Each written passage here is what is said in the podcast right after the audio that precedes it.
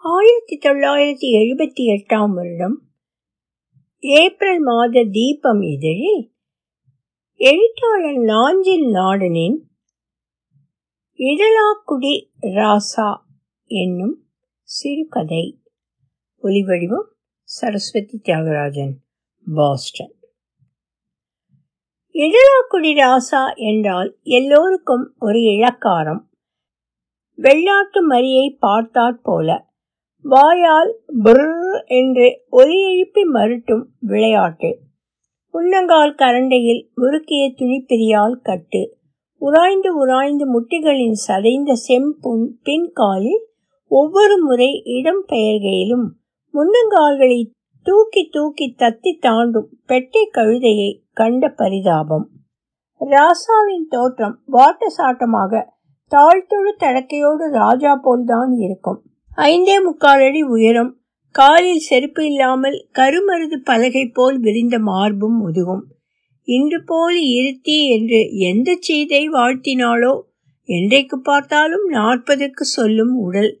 ஆனால் கண்கள்?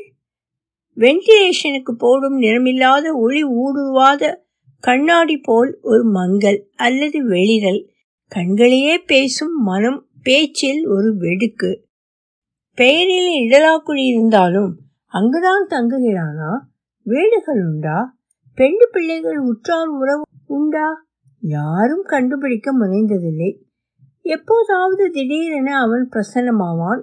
அறையில் கிழிசல் இல்லாத பட்டைக்கரை ஒற்றை வேட்டி தோளில் சுட்டி போட்ட ஈரிழை துவத்து இடது கையில் நரைத்து போன காசி கயிறு குளித்து கோயிலுக்கு போன அடையாளமாக காதில் பொன்னரளி அல்லது செவ்வரளி அல்லது திருநீற்றுப்பட்டை அல்லது மஞ்சள் காப்பு கீற்று.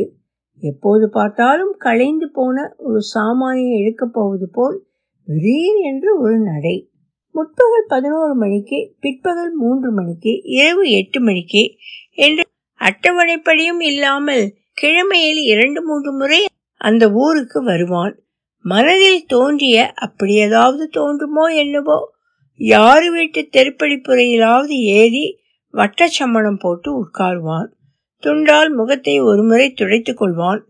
ஒரு வளையத்தின் நெளிவு இல்லாமல் நேர்கோட்டு கோணங்களில் வெடுக் வெடுக்கென்று காக்கையைப் போல் தலையை திருப்பி சுற்றுமுற்றும் பார்ப்பான்.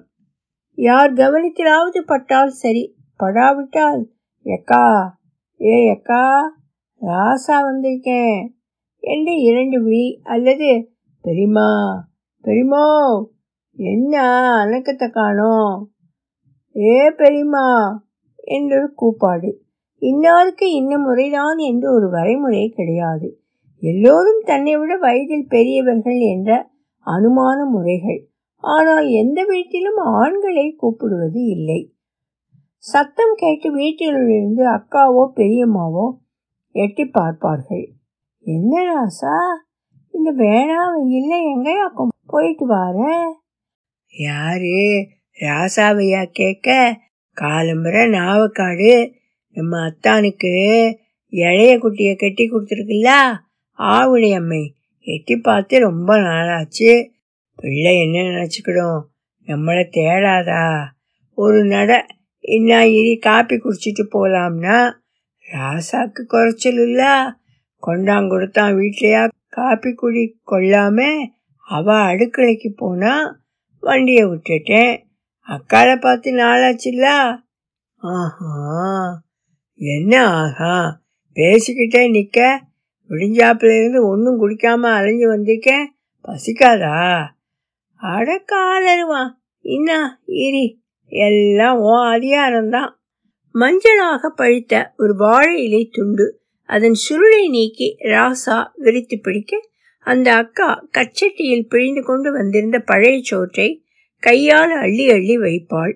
ஒரு முழு வேலைக்காரன் திருப்தியாக சாப்பிடும் அளவுக்கு.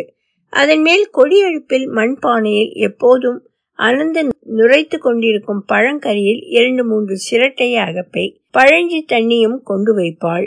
எதையோ நினைத்து கொண்டு ஏக்கா ஏ அக்கா என்ன ஏன் போட்டு தொண்டையை தீட்டுக?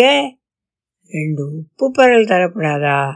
வீட்டில் அளவு உப்புக்கும் பஞ்சமா? கறி முடிஞ்சு போவான். மறந்து போச்சுப்பா. மிளகா வேணுமா?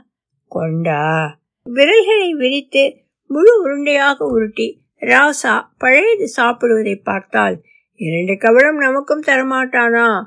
என்று இருக்கும். நறுக் நறுக் என்று பச்சை மிளகாயை கடிக்கையில் நாம் ஊறும் வள்ளிசாக ஒரு பருக்கை மீதமில்லாமல் சாப்பிட்டு முடிப்பான்.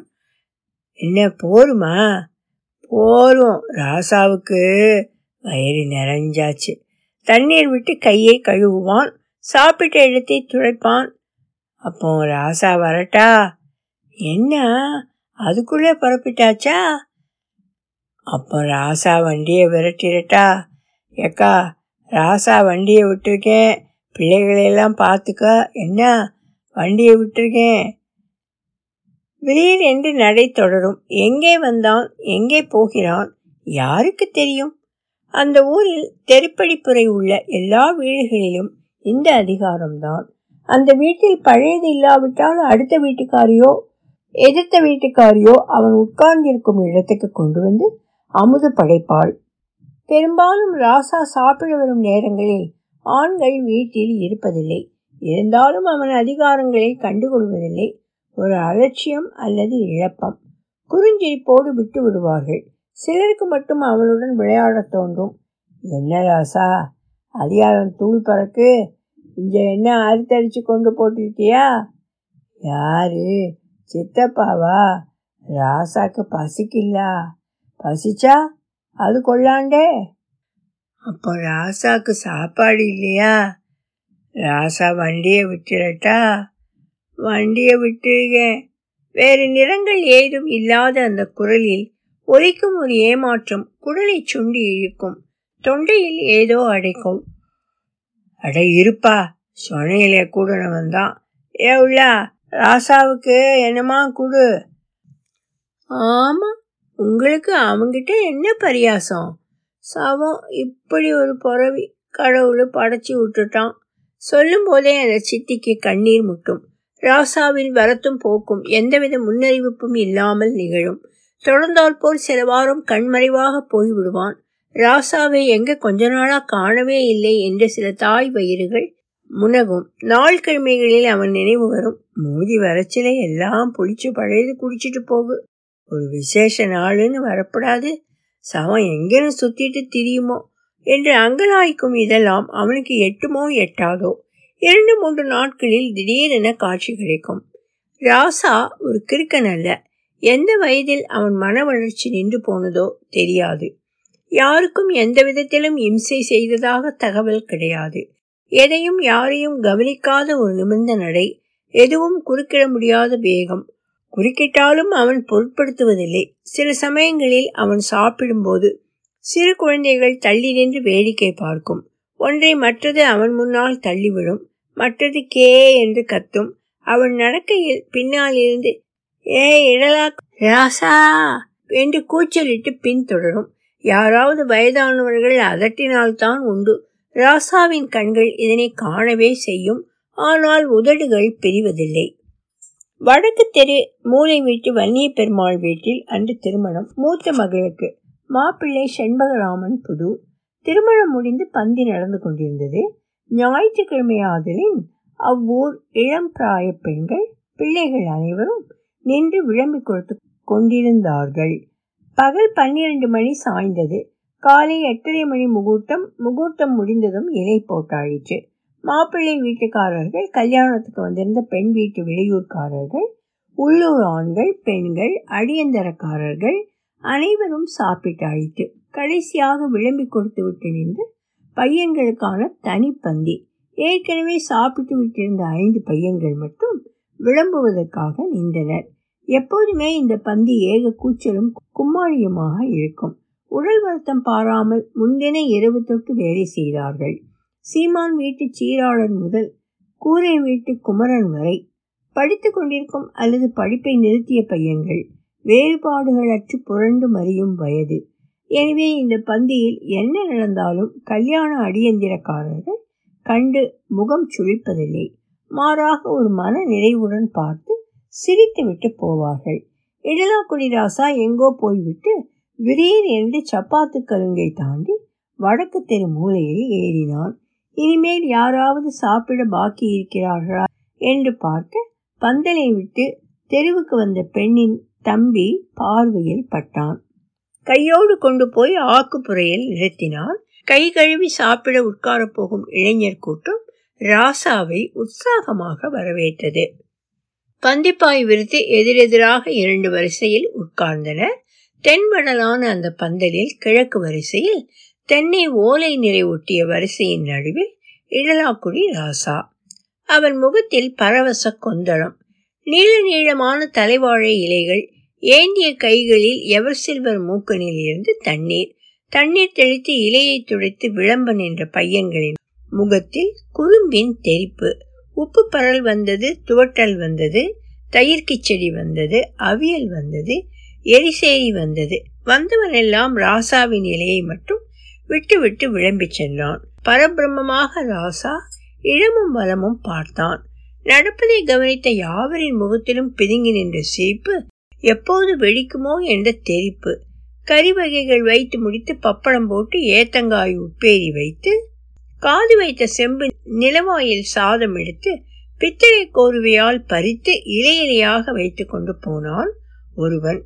தன் இலை தாண்டி போனதும் இடலாக்குடி ராசா விழித்தான். என்ன? ஏனே? ராசாக்கு போடாம போறியே? சிரிப்பை அடக்கி கொண்டு பருப்பு ஊற்றுபவன் வந்தான். ஏனே? ராசாக்கு வயிறு பசிக்கலா? பருப்புக்கு பின்னால் நெய் வந்தது. ராசாவின் முகத்தில் ஒரு பதைப்பு அடர்ந்தது. ஏனே எனக்கு இல்லையா அப்ப நான் வண்டியை விட்டுறட்டா? இதற்காகவே காத்து கொண்டிருந்ததைப் போல சோவென்று ஒரு சீப்பு ஒரே சமயத்தில் பொட்டி தெரித்த அலைகள் பந்தலின் கூரியை கிளப்பும் எக்கால ஓசை ராசாவின் கண்களில். அவன் இலைக்கு ஒருவன் சாத நிலவாயை எடுத்து வரும் முன்னால் அப்பம் நான் வண்டியை விட்டுருக்கேன். சொற்கள் நனைந்து வந்தன. திடீரென்று சிரிப்பு நின்றது. திடீரென்று எழுந்து நடந்தான் ராசா. யாருக்குமே சாப்பிட பிடிக்கவில்லை. ஒலி வடிவம் சரஸ்வதி தியாகராஜன் பாஸ்டன்.